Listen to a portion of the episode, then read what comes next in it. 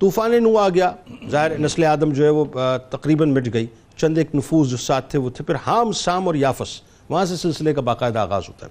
اچھا اب بات یہ ہے کہ جو، یہ جو مختلف قبیلوں میں بٹے، مختلف قوموں میں بٹے، مختلف مطلب زمینوں پر جا کر جو ہے وہ تقسیم ہوئے۔ ایک تو بنیادی طور پر اس کا مقصد کیا؟ یعنی اللہ ہمیں کیا بتلا رہا ہے اس بارے میں؟ جب آدمی کی نسل سے ہیں تو سب نے اسی سے، اسی کے ساتھ رہنا تھا، لیکن مختلف نسلیں بن گئیں، مختلف قومیں بن گئیں، مختلف جغرافیہ بن گئے۔ دوسری بات یہ، قرآن و حدیث کے مطابق انسان کو انسان پر فضیلت اس کے قبیلے، اس کی کاسٹ کی وجہ سے دی گئی ہے یا اس کے پیچھے کچھ اور وجوہات ہیں؟ الحمدللہ اللذی کفا والسلام علی عبادہ الذین استفا بسم اللہ الرحمن الرحیم۔ دیکھیں ڈاکٹر صاحب نے بہت خوبصورت انسان کا تعارف کرایا۔ رب کائنات نے یہی فرمایا کہ ایک وقت ایسا تھا کہ انسان کوئی قابل ذکر شے نہیں تھا۔ حل عطا علی الانسان حین من الدہر؟ لم یکن شیئی ام مذکورا۔ رب تبارک و تعالیٰ فرماتا ہے کہ کوئی نام و نشان نہیں تھا۔ رب تعالیٰ نے عدم سے انسان کو وجود عطا فرمایا۔ اِنَّا خَلَقْنَا الْإِنسَانَ مِن نُطْفَةٍ أَمْشَاجٍ نَبْتَلِي فَجَعَلْنَاهُ سَمِيًا بَصِيرًا۔ فرمایا ہم نے انسان کو نطفے سے مخلوط پانی سے پیدا کیا۔ اور پھر انسان کو اس دنیا کے اندر آزمائش کے لیے امتحان کے لیے بھیجا۔ ٹھیک۔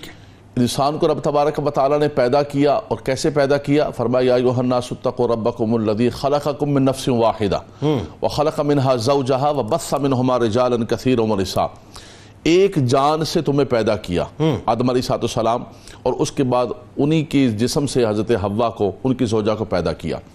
دوسری پھر جو مرکزی آج کی آیت کریمہ ہے آج کی اس موضوع کے حوالے سے اور رب کائنات نے فرمایا یا ایوہ الناس انا خلقناکم من ذکر و انسا وجعلناکم شعوبا و قبائل لتعارفو جو آپ نے سوال پوچھا ہے۔ ہاں۔ فرمایا کہ ہم نے تمہیں ایک مرد اور ایک عورت حضرت آدم علیہ السلام اور حضرت حوا سے پیدا کیا۔ ٹھیک ہے۔ اور اس کے بعد تمہیں مختلف شاخوں میں مختلف قبیلوں کے اندر قبائل کے اندر تمہیں تقسیم کر دیا۔ فرمایا مقصد کیا ہے ان قبائل کے اندر اور ان شاخوں کے اندر تقسیم کرنے کا؟ قرآن خود اس کا مقصد بیان فرما رہا ہے۔ فرمایا لِتَعَارَفُوا۔ اچھا صرف پہچان کے لیے۔ اوکے۔ صرف پہچان کے لیے کہ اتنے سارے انسانوں کے اندر یہ پہچان ہو کہ یہ فلاں برادری سے تعلق رکھتا ہے فلاں کا بیٹا ہے فلاں اس کا نسب ہے۔ ٹھیک۔ جنید بھائی ہم نے لِتَعَارَفُوا کو لِتَفَاخَرُوا بنا دیا۔ قرآن نے تو کہا تھا کہ صرف اچھا جملہ اس کا صرف اس کا کیا تعارف اچھا کے لیے۔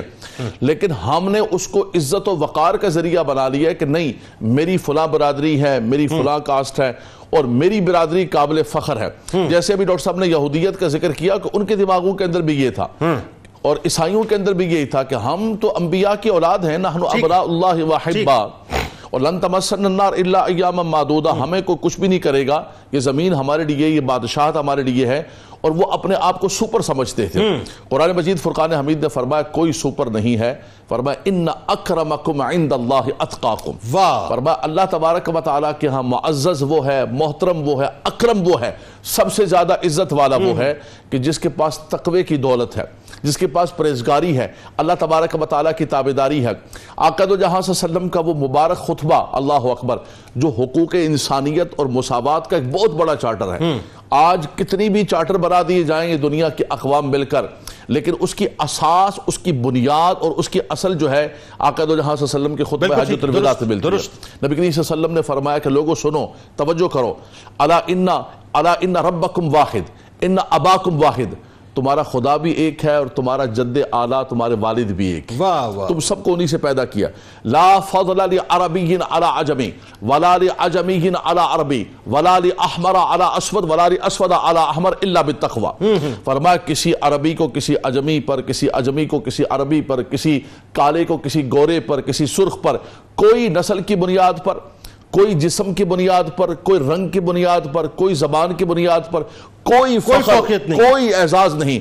ان اکرمکم عند اللہ اتقاکم فرمایا کسی کا قد چھوٹا ہے کسی کا ناک چپٹا ہوا ہے تم اس کے جسم کی بنیاد پر اس کے قد کی بنیاد پر اس کو ڈیویلیو کرو گے اور اس کو تم ڈیمیج کرو گے فرمایا یہ کبھی نہیں ہو سکتا ہے۔ یہ یاد رکھ لینا کہ کسی کی بھی صورت اور شکل جو ہے چھوٹے قد والا ہے یہ چپٹے ناک والا ہے۔ والذی یصورکم فی الارحام کیف یشاء۔ ہاں ہاں۔ فرمایا رب تبارک و تعالی نے اس کو یہ جسم عطا فرمایا۔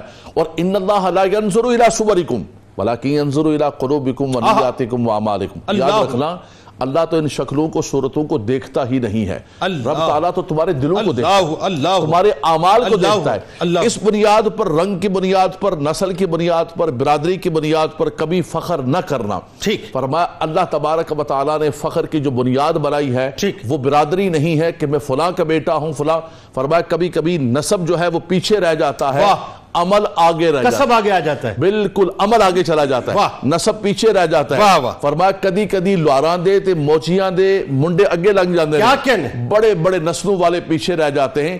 اس لیے کبھی نسل کی بنیاد پر تفاخر نہ کرنا۔ بالکل ٹھیک ہے۔ اس سے قرآن نے منع کیا اور آقا دو جہاں بہت خوبصورت بہت خوبصورت آپ نے گفتگو فرمائی۔